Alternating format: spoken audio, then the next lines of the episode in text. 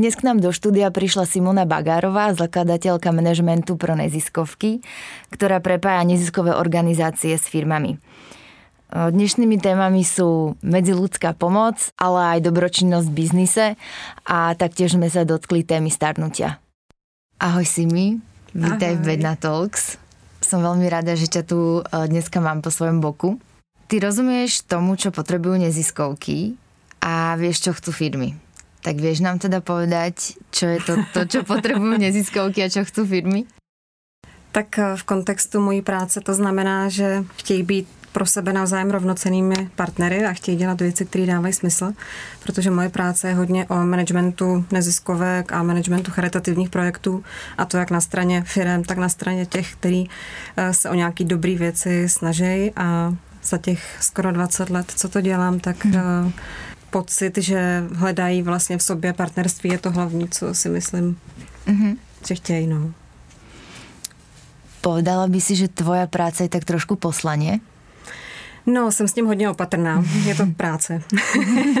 a já nemám moc ráda, když se ty charitativní projekty vnímají jako snaha zachraňovat svět a všechno spasit. To já určitě nemám. Takže s posláním bych byla hodně opatrná. Je to práce, kterou mám ráda, která mě hodně baví, ale jako jsem střízlivá v tom, že by to mělo být nějaké poslání. Mhm. A ako si se vůbec do tohto odvětví dostala? Já jsem vystudovala sociální práci a původně jsem chtěla být eh, takzvaně v terénu a pracovat přímo s lidma v nějaký obtížné životní situaci, ale hned vlastně po škole eh, jsem založila s kamarádkou neziskovku, bylo to ve tři ráno na baru a tahali jsme si sirku, kdo z nás bude dělat ředitelku a e, bylo nám 22 a vůbec nechápu, že jsme to fakt jako založili a že to 8 let fungovalo. Akorát tím, že já jsem si vytáhla kratší sirku, tak na mě zbyl fundraising a schánění peněz a já jsem vlastně e, z té sociální práce velmi rychle skočila spíš do managementu těch mhm. služeb, takže e, se to stalo, aniž bych já proto chtěla něco úplně udělat, ale prostě jsem si vytáhla kratší sirku. A čo na tom, čo robíš dneska, ťa najviac baví? No, mě baví, že pracuji vlastně sama na sebe. Nemám, a nikdy jsem vlastně nebyla zaměstnaná, což je pro mě úplně mhm. největší eh, benefit, který mám a můžu si vybírat projekty, které mě baví. Mm-hmm. Vlastně nedělám na věcech, které mi nic neříkají nebo které mě neoslovují. Takže to je asi to základní a to hlavní, co bych se ráda udržela i dál. A mala si někdy počas, eh, po, počas toho obdobia pocit, že by si se chcela zamestnať? Byla taká nějaká kríza? No, nikdy jsem na tom neschledala nic výhodného. a vždycky jsem si spíš představila nějakou pevnou pracovní dobu a povinnost chodit někam a to bych asi jako úplně nezvládla. Možná občas, když eh, jsme třeba úplně nebyli ve stabilní finanční situaci, což u těch neziskovek je docela běžný, tak samozřejmě člověk někdy má chuť eh, mít trošku zázemí, který nemusí řešit a tak to byly takový jako drobný momenty, kde jsem si říkala, že by to bylo výhodnější, ale ta svoboda je jako pro mě daleko cenější, takže to vždycky vyhrálo. Mm-hmm. Ty prepájáš dva rozdílné světy a máš pocit, že na to, co robíš, eh, je potřeba nějaký speciální talent? Um, speciální talent asi ne, ale takový dvě otázky, které vlastně nejvíc používám a který mi pomáhají eh, vědět, že jdu správným směrem, je otázka, jestli ta daná věc má smysl a jestli funguje i v tom, řekněme, jako ekonomickém slova smyslu.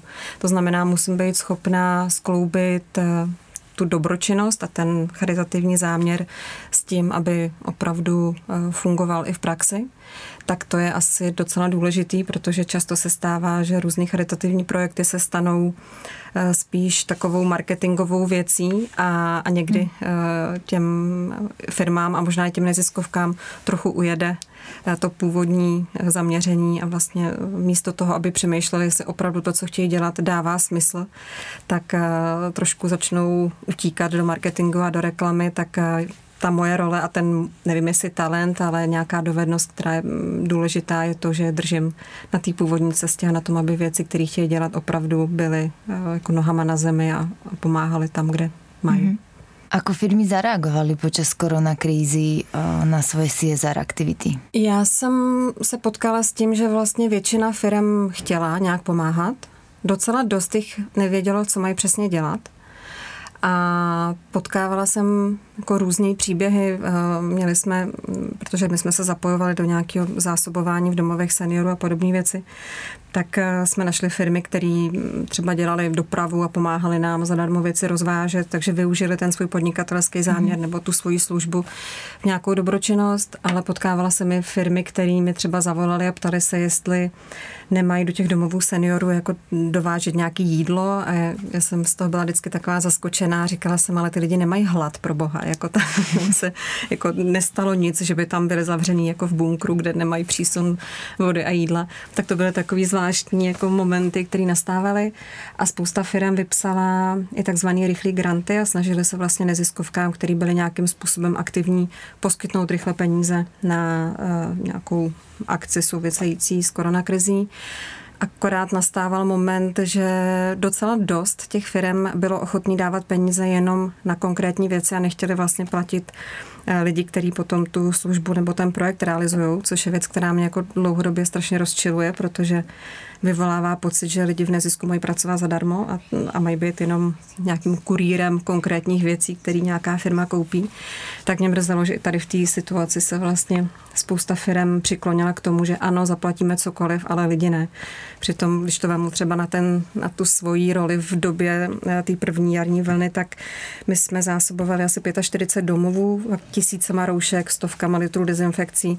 Můj rekord byl 122 telefonů za den, kdy jsem fakt jenom seděla a dávala jsem dohromady různé kontakty a někdo to prostě odpracovat musí, hmm. takže tam potom je otázka, proč jako za tu práci nebýt eh, zaplacena a to se někdy těm firmám těžko vysvětluje, takže tady se to možná jenom víc viditelnilo. No. Mm-hmm.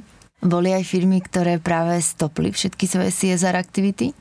Určitě, i my jsme přišli o docela velkého partnera a já chápu, že to někdy jinak nejde, jenom mě vlastně mrzel ten způsob, kterým spousta firm ty své aktivity zastavila, protože pokud eh, se léta chlubí tím, že eh, jsou partneři nějaký dobrý myšlenky a, a ve veškerých svých materiálech a na různých akcích rádi dávají eh, jako na odiv, že jsou společensky odpovědní, tak mně přijde, že nejhorší věc, která se může stát, je, že v krizi toho partnera jako hodíte přes palubu my jsme k tomu i v rámci jednoho našeho webináře dělali eh, takovou mini přednášku a říkali jsme, že to je jako v manželství, že taky se při první krizi nemusíte rozejít a že možná by bylo fajn se třeba s tou neziskovkou, s tím projektem sednout a bavit se o tom, jestli náhodou nejsou nějaké jiné cesty, jak tu spolupráci posunout a nastavit ji jinak. A myslím, že pro spoustu organizací to ale zároveň znamenalo prověření toho, jak silný mají fundraising a jak silný mají partnerství, protože pokud eh, se dlouhodobě člověk stará o ty vztahy, tak eh, by měl poměrně dost eliminovat to, že vlastně přijde takováhle rána, že vám někdo pošle e-mail a skončí. No, ale byla jich spousta, myslím si, že teď eh, to září, říjen je vždycky eh, období, kdy se fundraizuje do dalších let, a nebo do dalšího roku spíš. A letos to bude hodně bolestný, takže mm, v rámci workshopu, co děláme na téma fundraising, se neustále objevují nové a nové otázky nebo nové a nové neziskovky, které tápou a hledají ty svoje zdroje. A myslím, že se to asi do budoucna nějakým způsobem trošku přeskládá, ale byla to jako rána, jako pro všechny, no, to asi nemá smysl brečet úplně, protože každý si to užil po svém, ale neziskovky byly rozhodně teda, myslím, pro spoustu firm první na ráně, protože tam se hmm. šetří hmm. vždycky nej, nejdřív. A čo sú také ty argumenty, ktoré môžeš ty použiť smerom firme, ktorá sa v dobe krízy snaží ako stopnúť tú CSR aktivitu? No pro mě je důležitý mít prostor eh, se s nima sednout a mluvit o tom, aby vůbec na té druhé straně byl partner, který se mě nejdřív zeptá, jestli třeba nemám nápad, jak tu spolupráci nastavit jinak. A ty argumenty můžou vycházet eh, z toho zájmu. To znamená, pokud mi řeknou, my nemáme teďka tolik peněz a nemůžeme tě, nebo vám je příští rok dát, tak eh, moje otázka je dobře, a co můžeme udělat pro to, aby to naše partnerství pokračovalo a tím, že se většinou snažíme kombinovat jak finanční podporu, tak zapojení zaměstnanců, tak sdílení třeba nějakého jejich know-how ve prospěch eh, charitativních projektů, tak jenom přeskládáváme poměr toho, co zrovna můžou jak investovat, ale je potřeba, aby na obou stranách byla ochota vést ten dialog, takže bez toho se to úplně nehne. Hmm. A ako naopak reagovali tie neziskové organizácie, ktoré prišli od o tu podporu od těch firm? No, tak já jsem měla v první fázi depresi samozřejmě z toho, protože uh, jsem si říkala, že už na to fakt kašlu, že už jako po 20 letech, že už nechci a že už mě to nebaví a že jsem z toho hrozně unavená. Tak uh, to asi nebyla jenom moje reakce, myslím, že tím prošel v, v dubnu, v květnu jako docela velký počet organizací, protože fundraising sám o sobě je dost náročná disciplína. Každý rok musíš schánět peníze znova a znova a firmy když rostou, tak mají víc a víc peněz, ale neziskovky, když rostou, tak jich víc a víc potřebují, což je takový jako zvláštní paradox. A každý rok vlastně končíš na nule a musíš znova potvrzovat ty partnery a znova hledat peníze, takže když přijde takováhle situace, tak samozřejmě je to jako další jako rána, která um, se jako dá ustát, ale není to úplně příjemný, no, tak myslím, že spousta z nich prošla nějakým šokem a pak začaly hledat cesty, jak třeba ty věci změnit, eh, jak eh, třeba zúžit počet aktivit, který dělají, nebo eh, možná to některých z nich i namotivovalo k tomu, aby se zamysleli nad tím, jak dobře se starají o svoje partnery a začali hledat nové cesty, takže asi to má i něco pozitivního, ale, ale nepřevažuje, to bych řekla. A čo ti pomohlo v, v, v tomto období odraziť sa od takého toho, nechcem povedať ako nejakého dna, ale od týchto pocitov, které si opisovala? No mě pomohlo dát si volno. Já po té naší uh, zásobovací akci v těch domovech, která trvala tři týdny, byla úplně šílená, tak jsem na nějaký dva měsíce ne úplně vypla, ale hodně jsem omezila ty aktivity a hlavně jsem se přestala stýkat pracovně s lidma, což jsem zjistila, že byla úplně nejzásadnější věc.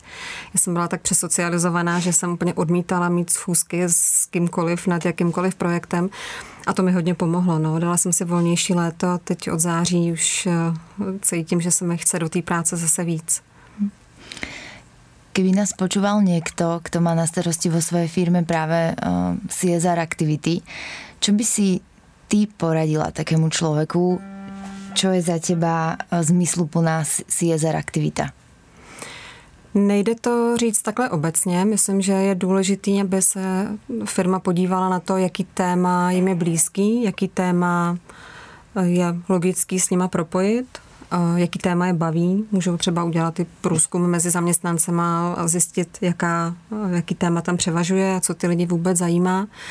A je důležitý nebrat eh, CSR nebo podporu charitativních projektů jenom jako marketing, protože to se nikdy, myslím, úplně nevyplácí. Naopak bych řekla, že jako mít odvahu vzít téma, který třeba není až tak populární, může eh, té firmě ohromně pomoct. Skvělý příklad je třeba Avast, který si před x lety vzal jako téma umírání což teda nebylo vůbec nic populárního, možná ani teď není.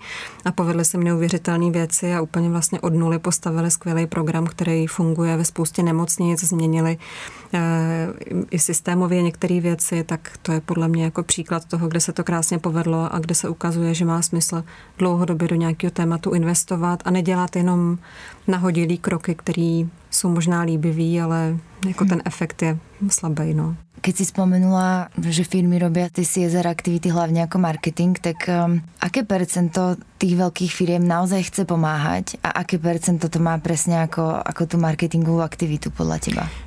Já si nemyslím úplně, že by to byla většina, co dělá CSR jako marketing. Ono to hodně zraje. Jak když jsem před těma skoro 20 lety poprvé začínala oslovovat firmy ke spolupráci, tak jsem musela vysvětlovat, co vůbec znamená podporovat neziskovku a, a proč by to měly dělat. Pak byla taková vlna, kdy firmy uh, chtěly, uh, chtěly podporovat něco hodně konkrétního, takže se rozjelo, rozjeli témata vánočních dárků konkrétním lidem a konkrétním dětem a podobně. A různě se to tak formuje, ale to, jak to vypadá, není eh, daný jenom chováním firm, ale i chováním neziskovek. A mám pocit, že spolu neúplně dostatečně mluví, kdyby spolu víc mluvili a víc byli schopní si eh, definovat to, co od sebe očekávají a, a co chtějí, tak by ty projekty možná vypadaly trošku líp. Takže já úplně nechci odpovídat, jaký procento firm to dělá jako marketing. Já myslím, že je dobrý přiznat, že tam marketing patří, jako je to logický. Nežijeme jako v pohádce, aby jsme si mysleli, že eh, ty firmy to budou dělat jen tak a není na tom vůbec nic jako špatného. Já vlastně nemám sebe menší problém, jenom si myslím, že je potřeba, aby tam fungoval vzájemný respekt a aby se netlačili do eh, něčeho, kde to potom přestává dávat smysl té dané věci, protože je potřeba mít pořád na paměti, že ty neziskovky fungují proto, aby napravovali nějakou nerovnost ve společnosti, aby pomáhali v nějakém konkrétním tématu a musí si neustále klást otázku, jestli opravdu naplňují ten cíl, který si přece vzali. Takže to tam hraje hlavní roli. Povedala by som, že pri rozhovore s tebou uh, slovo pomáhať vlastne naberá úplne iný rozmer. A veľmi by ma zaujímalo, čo si ty myslíš, ako vyzerá, keď naozaj pomáhame, pretože my sa častokrát tým slovom ako oháňame a vravíme, že my chceme pomôcť druhým, ale častokrát to tak možno ani nie a skôr to robíme ako keby z nejakého sebeckého popudu. Tak čo pre teba znamená pomáhať? Jo, to je docela jako široká otázka, ale první, co mě k tomu napadá, že já bych to pomáhání úplně nevydělovala jako nějakou extra aktivitu z běžného života a spíš si myslím, že by eh, to mělo být eh, synonymem pro slovo zodpovědnost a, a to, jak se člověk chová v tom každodenním životě, ale nejenom k nějaký skupině potřebných, ale v tom svém nejbližším okolí, jak se chová v rámci svého každodenního fungování k přírodě, jakým způsobem pracuje jenom s technologiemi a cokoliv. Takže já bych to pomáhání já jako nerozděluju svět na, na ziskový a neziskový. Myslím hmm. si, že potřebuje lidi, kteří pomáhají a potřebuje i lidi, kteří vydělávají. A to, když se jim podaří jako dostat do rovnováhy a domluvit se a hledat eh, nějaké společné cesty, tak je pro mě značka ideál, ale jako nerada to pomáhání stavím do uh, něčeho, co je cenější než cokoliv jiného. Myslím si, že to jako je špatně, stejně uh, jako když se lidi v nezisku staví do role, jak už jsem zmiňovala, různých spasitelů a někoho, kdo dělají jako potřebnější práci než nějaká jiná. A ako teda ty pomáhaš, okrem, okrem tej práce, ktorú robíš, tak uh, ako ty pomáhaš teda? No já tu svoji práci neberu úplně jako práci a je to nějaký, snažím se ten svůj život naplňovat věcma, které mi dávají smysl. Samozřejmě ne vždycky se mi to úplně daří, to je jasný, mm-hmm. ale pro mě to, co dělám, není, není zaměstnání, takže já to mám vlastně hodně propojený a v jednu dobu asi před třema lety jsem měla potřebu se vrátit eh, víc do přímé práce, takže jsem začala pracovat v jednom domově seniorů, kde jsem jeden den v týdnu měla na starosti aktivity a dobrovolníky, tak to byla ještě taková jako rovina další, kterou jsem do toho dostala. A vždycky říkám, že to byla práce za nejméně peněz, co jsem kdy dělala, ale která mi dala úplně nejvíc tak eh, mě pak napadlo, že vlastně kdyby každý měl nějakou takovou aktivitu, třeba minimálně jenom ve svém životě na jeden den v týdnu, jeden den v měsíci, že by to možná spoustu věcí eh, jako vybalancovalo a, a zlepšilo. No. Keby som za tebou prišla a chcela by som od teba, aby si mi poradila, ako môžem pomáhať ja a mhm. nemyslím tým finančne, pretože mm-hmm mne napríklad ako nedáva úplne zmysel, aby som každý mesiac poslala peniaze nejakej neziskovej organizácii, eh, keď vlastne možno ani neviem, čomu sa poriadne venuje. Ale, ale pomáhať by som chcela. Tak čo by si mi hmm. poradila? Já teda nejdřív zareaguju na to posílání těch peněz té hmm. neziskovce. Jo. Myslím, že je tady velká chyba v tom, že lidi nemají problém hodit drobný do jakýkoliv anonymní kasičky na ulici a jedním dechem dodávat, že nevěří neziskovkám, protože nejsou transparentní, ale není nic jednoduššího, než eh, si tu organizaci, kterou chci podporovat, eh, nějakým způsobem prověřit. A já jsem přesvědčená, že když člověk zavolá do nějaké organizace a řekne, já bych vám chtěl dávat měsíčně nějaký peníze, ale potřebuju k tomu ještě vědět tuhle tuhle informaci, tak každá neziskovka vám ty informace dá a když ne, tak aspoň jako víš, že ji nemáš podporovat.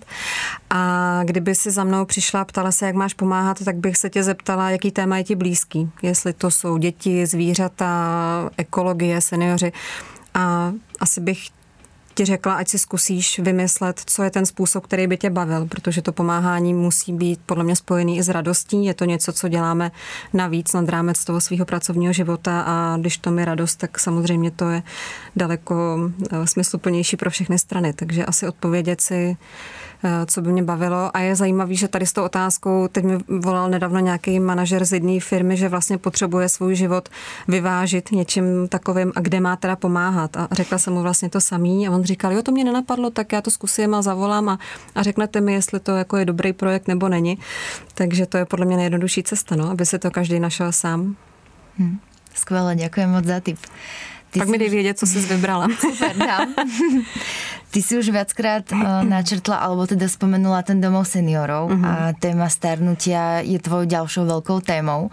Skúsila by si nám trošku přiblížit všetky aktivity uh, s ňou spojené? No já jsem, uh, jak jsem zmínila, tak ta moje práce je hodně o managementu těch sociálních služeb a neziskovek, ale tím, že mi chyběla přímá práce, tak, eh, tak jsem začala v domově seniorů, což byla ale náhoda, protože jeden domov seniorů je v ulici, kde bydlím, takže to jsem si vybrala, protože to je pět metrů ode mě a neuvěřitelně mě to chytlo. Byť teda úplně kdysi jsem chtěla být zdravotní sestřička u miminek, tak jsem úplně skončila na druhé jako straně toho spektra. A bylo to pro mě hodně jako obohacující v té lidské rovině, ale neuvěřitelně frustrující v té systémové. Eh, způsob, kterým ta péče je poskytovaná, jak není úplně vždycky kvalitní a vždycky důstojná, pro mě byl natolik jako zdrcující, že jsem fakt chtěla skončit s tím oborem úplně. A odjela jsem na stáž do Ameriky, kde jsem se trošku teda nadechla. Pak, eh, když jsem se vrátila, tak jsem se rozhodla, že k těm aktivitám na podporu profesionalizace neziskovek přidáme ještě projekt na podporu profesionalizace služeb přímo pro seniory. Takže vzniknul takový program, který se jmenuje Doma, znamená důstojnost, otevřenost, management a atmosféra a po dobu zhruba 6 měsíců v něm pracujeme s týmem, který pracuje v domově seniorů, to znamená jak s vedením, tak s ošetřovatelkama, zdravotníma sestrama a podobně.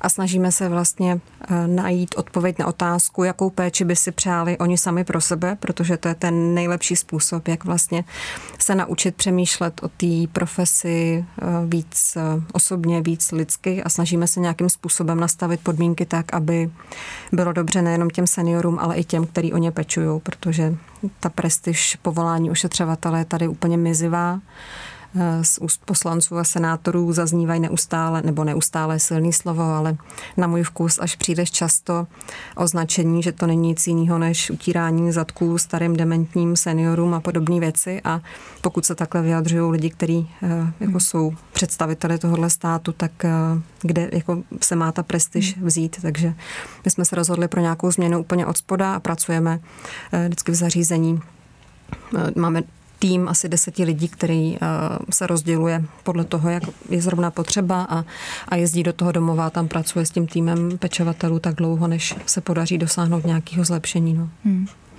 To jsou celkom ostré vyjadrenia, co si teraz vzpomenula. Je to pravda všechno. všechno se to bohužel, hmm. bohužel děje a samozřejmě to téma, mě jednou teda nějaký senátor řekl, že koho by zajímala důstojnost, když před domovy seniorů jsou dlouhé fronty těch, kteří tam potřebují sehnat místo. Hmm. Takže to je jako smutný příběh, no, tady. Hmm. A čo všetko by sa teda malo zmeniť na to, aby tí seniory mohli žiť ako krajší, plnší a ešte stále ako zmysluplný život? Já myslím, že eh, jsme v takovém kruhu, protože ty seniori, ta stávající generace jsou lidi, kteří nejsou zvyklí se o svoje práva úplně nahlas říkat a spíš nechtějí obtěžovat, takže v tom domově jsou v roli lidí, kteří mají pocit, že to tak jako vydrží a že už vlastně nic nepotřebují. Ty jejich rodiny často hledají volné místo několik měsíců nebo let, takže když už ho najdou, tak to poslední, co chtějí, je stěžovat si, že něco nefunguje. A tím pádem se vlastně ten tým pečovatelů dostává jako psychologicky do takový vyšší mocenský role a, a nedostává zpětnou vazbu a tím pádem vlastně nikdo moc to téma neotvírá, nikdo o něm moc nemluví. Nemluví o tom, že ředitelé těch domovů ne vždycky jsou úplně zdatní manažeři. U těch státních to je často místo, který dostanou přes nějakého svého kamaráda z politiky. U těch eh, soukromých je to asi trošku jinak, ale eh, je tam spousta rovin, který, který se proplejtají a mám pocit, že to téma neřešíme asi docela logicky. Dřív, než ho jako sami v životě zažijeme. No. A to už je potom docela pozdě. Takže ve chvíli, kdy to téma nikoho moc nezajímá a jako spokojíme se s tím, že jednou za rok koupíme seniorům vánoční dárek a dojmeme se jako sami nad sebou, tak hmm. Eh, to je potom hmm. těžké s tím něco dělat. Takže já myslím, že tím, jak bude stárnout eh, ta současná generace, tak se asi bude měnit i to, jak jsou schopní si o ty svoje práva říkat, jak jsou schopní eh, nahlas promluvit, když jim něco nebude úplně vyhovovat, ale jako druhá strana mince je zvedání prestiže té ošetřovatelské a pečovatelské profese.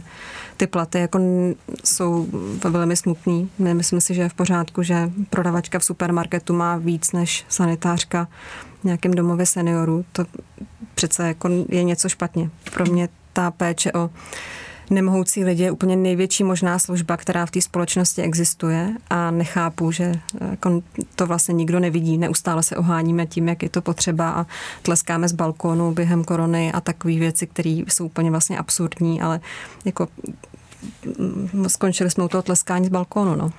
Ten krok dva jsme prostě neudělali. Ty si na začátku spomenula, že ľudia v eh, domovoch seniorov nepotřebují jedlo. Čo je teda to, čo potřebují? Největší problém eh, seniorů, a dělali, myslím ve Švédsku, eh, dělali výzkum potřeb a vzniklo z toho, že 58% seniorů trpí sociální izolací. Já myslím, že to procento bude v Čechách velmi podobný.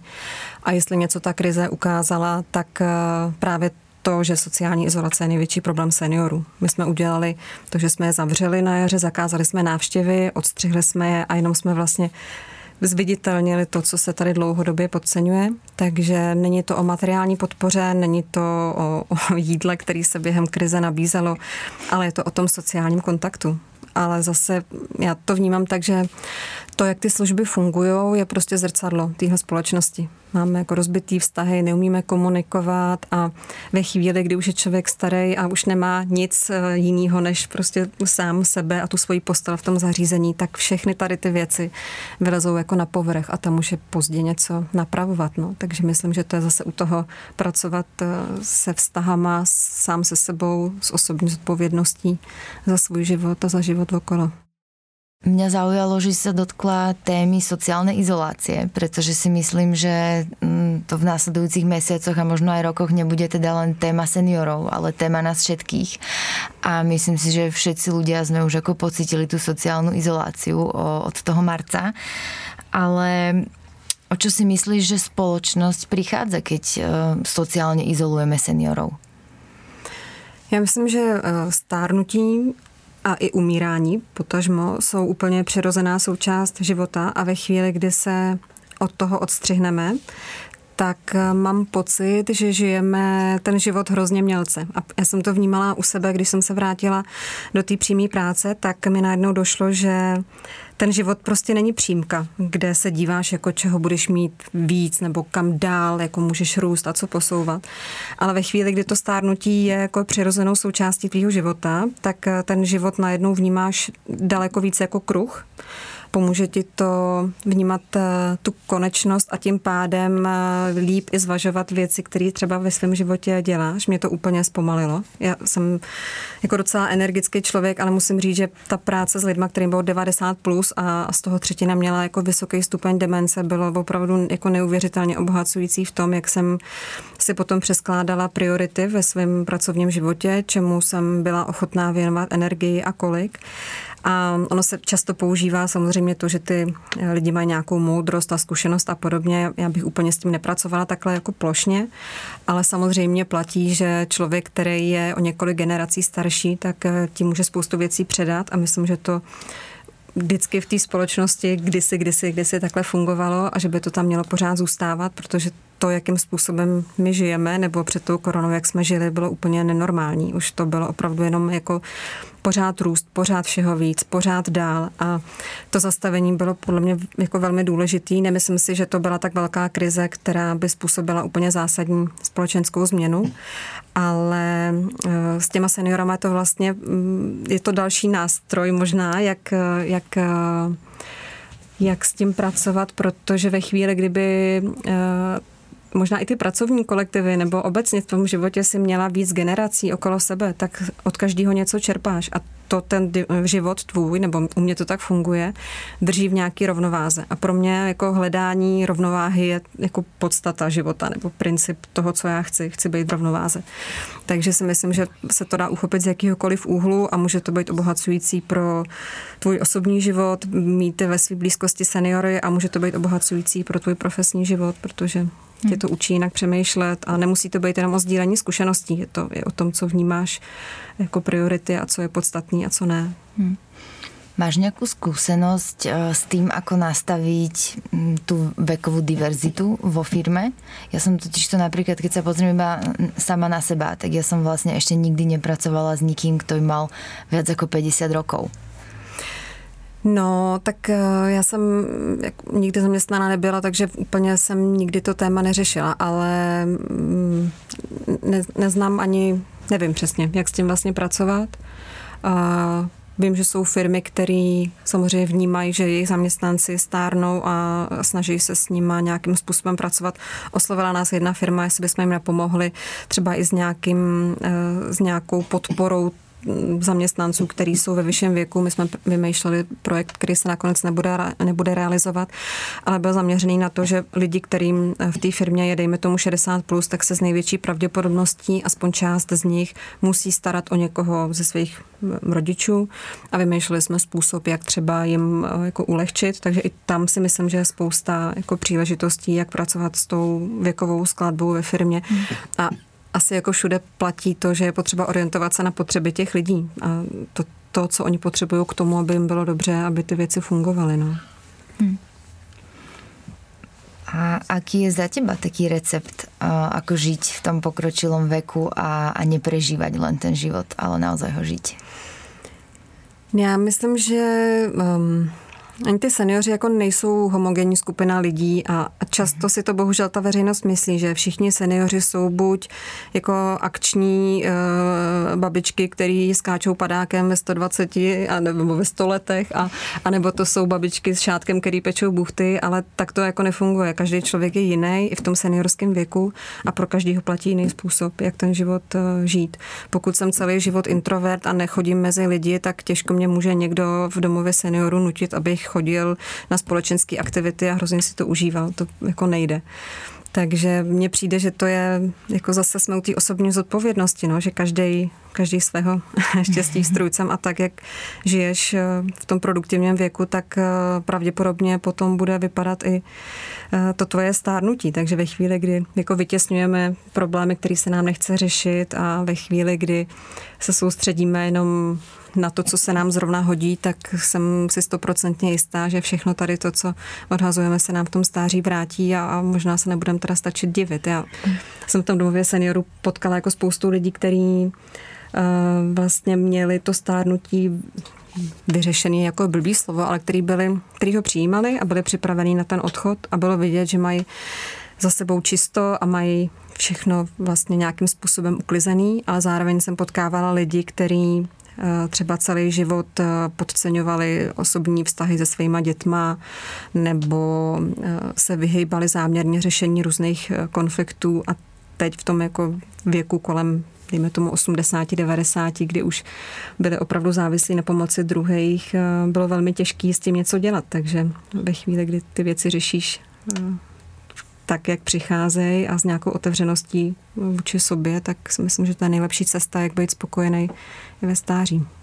Keď se bavíme o tom opečovávání seniorů, tak eh, ako ty pečuješ sama o seba? Já jsem se to musela učit dlouho, protože tím, jak jsem ty první projekty zakládala v totální euforii a hodně mladá, tak jsem pracovala od rána do noci a hrozně mě to bavilo a byla jsem úplně jako bezhraniční, až jsem vyhořela samozřejmě a až ten projekt teda i zkrachoval to bylo taková jako velká, velká bolest a to mě naučilo jako uvědomit si, že se k sobě chovám fakt hrozně, a dávala jsem se dohromady asi rok a půl, než, než jsem se cítila zase v pohodě a mm, bohužel mi to nedošlo dřív, takže já jsem byla donucená se o sebe začít starat až ve chvíli, kdy jsem se dostala na úplný energetický dno. A od té doby jsem si vytvářela a vytvářím takový různý každodenní rituály, které mě udržují, pokud možno co nejvíc v rovnováze. Třeba to, že chodím hodně pěšky a i dneska jsem, jsem šla pěšky, což byla hodinu a půl, jako úplně super procházka a držím si rituály toho, že si dělám velký dobrý snídaně a že spím 8 hodin a bez toho jako nejsem schopná fungovat. Je to v úplně, pro mě je to v úplně jako obyčejných věcech a, a samozřejmě se snažím jako pracovat někdy víc a někdy méně úspěšně i, i na svých jako vztazích se svýma přátelema a, a rodinou, ale nic, nic jako chytřejšího mě nenapadá. No já myslím, že ta jednoduchost je vlastně nejlepší klíč. Si mňa v súvislosti s tebou napadá ešte jedna taká HR otázka. Uh-huh. Keď si predstavíš samu seba, že raz v budúcnosti by si mala domov seniorov a vyberala by si si k sebe ľudí do toho pečovateľského týmu, čo by bola taká tá výbava, čo by každý ten človek v tom pečovateľskom týme mal mať? Myslím, že úplně nejdůležitější věc ze všeho je ten lidský a laskavý přístup. Myslím, že všechno ostatní se dá naučit a jsem se s tím potkávala a potkávám v rámci toho našeho programu doma, když v těch domovech seniorů jsme. Tak vždycky je ten tým, a to je zajímavý, složený eh, z takových tří skupin. Eh, je tam pár takových totálních nadšenců a srdcařů, který tu práci dělají opravdu z hlouby svý duše a z hlouby svého srdce a jsou tak trochu nenápadní v tom týmu, dělají si to svoje. Na druhé straně jsou takový hodně dominantní ženy, které dělají perfektně technicky svoji práci, ale ten lidský rozměr tam ne vždycky úplně je a často uplatňují nějaký princip moci vůči těm klientům. A mezi nimi je největší skupina těch, kteří tu práci dělají vlastně jako v pohodě. A ve chvíli, kdy my tam přicházíme a snažíme se o nějakou transformaci, tak se stane to, že Tady z té největší skupiny se část přidá na stranu těch eh, srdcařů, protože to vlastně v sobě má, jenom se někdy bojí to úplně projevit. Část odejde, protože nechce žádnou změnu, změnu dělat. A to je taková jako zajímavá, zajímavý vzorec, který se nám zopakoval už několikrát a jak jsem těch lidí potkala opravdu jako desítky, možná stovky, tak jsem si všimla toho, že nejvzácnější pro mě v té přímé práci jsou právě lidi, kteří mají úplně přirozeně tu empatii a laskavost a do nich má smysl jako investovat. Takže já bych je určitě nechala uh, chvilku pracovat a pozorovala bych je, jak se chovají uh, k těm klientům. A to by bylo to hlavní kritérium. Všechno ostatní, nějaký papírování a různý standardy, to si myslím, že se dá jako dohnat, ale tady to musí být vlastně nějaký dar, který ten člověk má. Takže hmm. to je to hlavní, co bych chtěla od hmm. lidí, kteří by pro mě pracovali.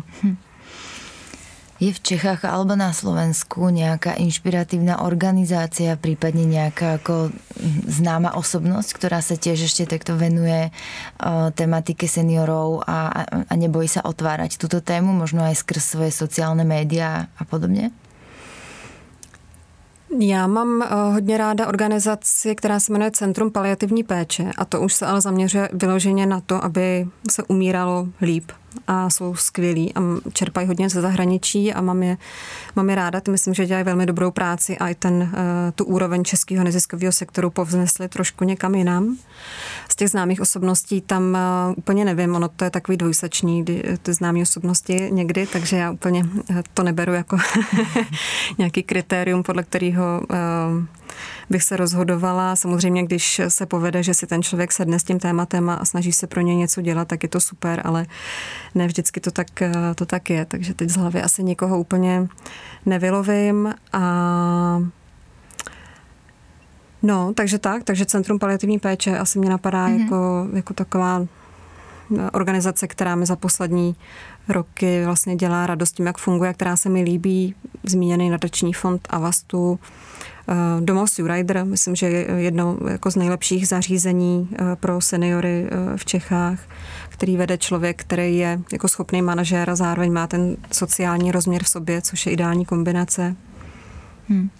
A keby nás počúval niekto, koho táto téma veľmi zaujala a, a chcel by sa v nej nejako dovzdelať alebo si rozšíriť obzory, tak uh, vieš mu poradiť prípadne, ja neviem, aké si otvoriť správy alebo nevím, aké weby navštíviť. Jako dovzdělat v jakém smyslu? Teď úplně nevím, mm. to je takový ze široka hodně. Mm-hmm. Tak... Asi mm. ak, ako celá tá, celé to starnutie, ako sa my ako spoločnosť chováme k seniorom, ako to možno funguje v Čechách, ako na Slovensku, ako možno někde inde v zahraničí? Já vlastně asi poradím to, co dělám já sama, že si jednou za čas sednu k internetu a hledám projekty zahraniční, které mě inspirují. Určitě Holandsko je třeba země, která už ani domovy seniorů nestaví. Tam už mm-hmm. jako mhm. jsou úplně jinde, takže to mě hodně baví tam sledovat, co dělají za aktivity. Uh, Myslím, že potom i nějaký severský země mají docela zajímavý projekty, tam je ten sociální politika trošku na, na jiný úrovni než tady. Takže asi zahraničí, no, to, to je i téma, který já sama vlastně mám, mám ráda a kde, kde tu inspiraci hledám. A co se týká českých projektů, to asi by záleželo, co toho člověka vlastně nejvíc zajímá, no, ale, ale všechno se dá vygooglovat prostě. Takže kamarád Google. Kamarád Google asi bude, a nebo mi může zavolat a můžeme jako se o tom promluvit a no, dělám nějakou osvětu. Ja keď som sa pripravovala na dnešný podcast a čítala som si o tebe, tak uh, také slovo, ktoré mi vlastne ako najviac rezonovalo, bola láskavosť. Ako môžeme podľa teba dostať do, spoločn- do spoločnosti viac láskavosti? Uh, to by mě zajímalo, kde, kde ti to jako přišlo, že... viděla jsem, viděla jsem tuším jeden workshop, hezký, eh, aha, kde jsem mala aha. názov Laskavost a, a párkrát jsem mala ještě to slovo na webe, takže prostě to jo, tam na mě jako viackrát vyskočilo. My ho totiž používáme uh, při práci v domovech seniorů. Mm-hmm. Máme i tak v rámci toho jednoho projektu říkáme laskavost jako součást profese. Mm. No já musím říct, že od té doby, co uh, jsem trošku víc v té přímé práci a kde se, když se snažíme vlastně uh, rozvíjet ty pečovatelské služby, tak uh, ta laskavost se mi začala víc a víc do života propisovat úplně sama od sebe. Uh, Začala jsem pozorovat, že na některé situace reaguju daleko klidnějc. Jako neříkám, že vždycky jsem schopná na nepříjemnou prodavačku být laskavá, jako někdy jako mám pocit, že jdám pěstí, ale takže je to takový neustálý jako zkoušení, ale zase je to o tom začít sám u sebe, no. Já mám pocit, že to je stejně jako ta péče o sebe a ty každodenní malý rituály, který mě pomáhají, tak eh, to samé je to tady. Jako člověk nesmí chtít hned velké věci a musí postupovat krůček za krůčkem a den za dnem a zkoušet to a vlastně jako kde jinde hmm. Eh, se laskavost učit, než eh, začít jako s laskavostí vůči sobě samému, vůči svýmu nejbližšímu okolí a, a pak to šířit dál. No. Já myslím, že nic jako objevnějšího na tom není, než se zamyslet sám nad sebou, jestli se hmm. vždycky chovám dostatečně laskavě a Skvelé. To je ono. Skvelé. Ja myslím, že určite aj týmto podcastom si inšpirovala viacero ľudí k tomu, aby boli láskavejší a možno k tomu, aby aj viac a zmysluplnejšie pomáhali. Takže ja ti strašne moc ďakujem za tvoju prítomnosť a, a za tvoju energiu a prajem ti strašne veľa šťastia do budúcna. Já moc děkuji za milý povídání. Díky.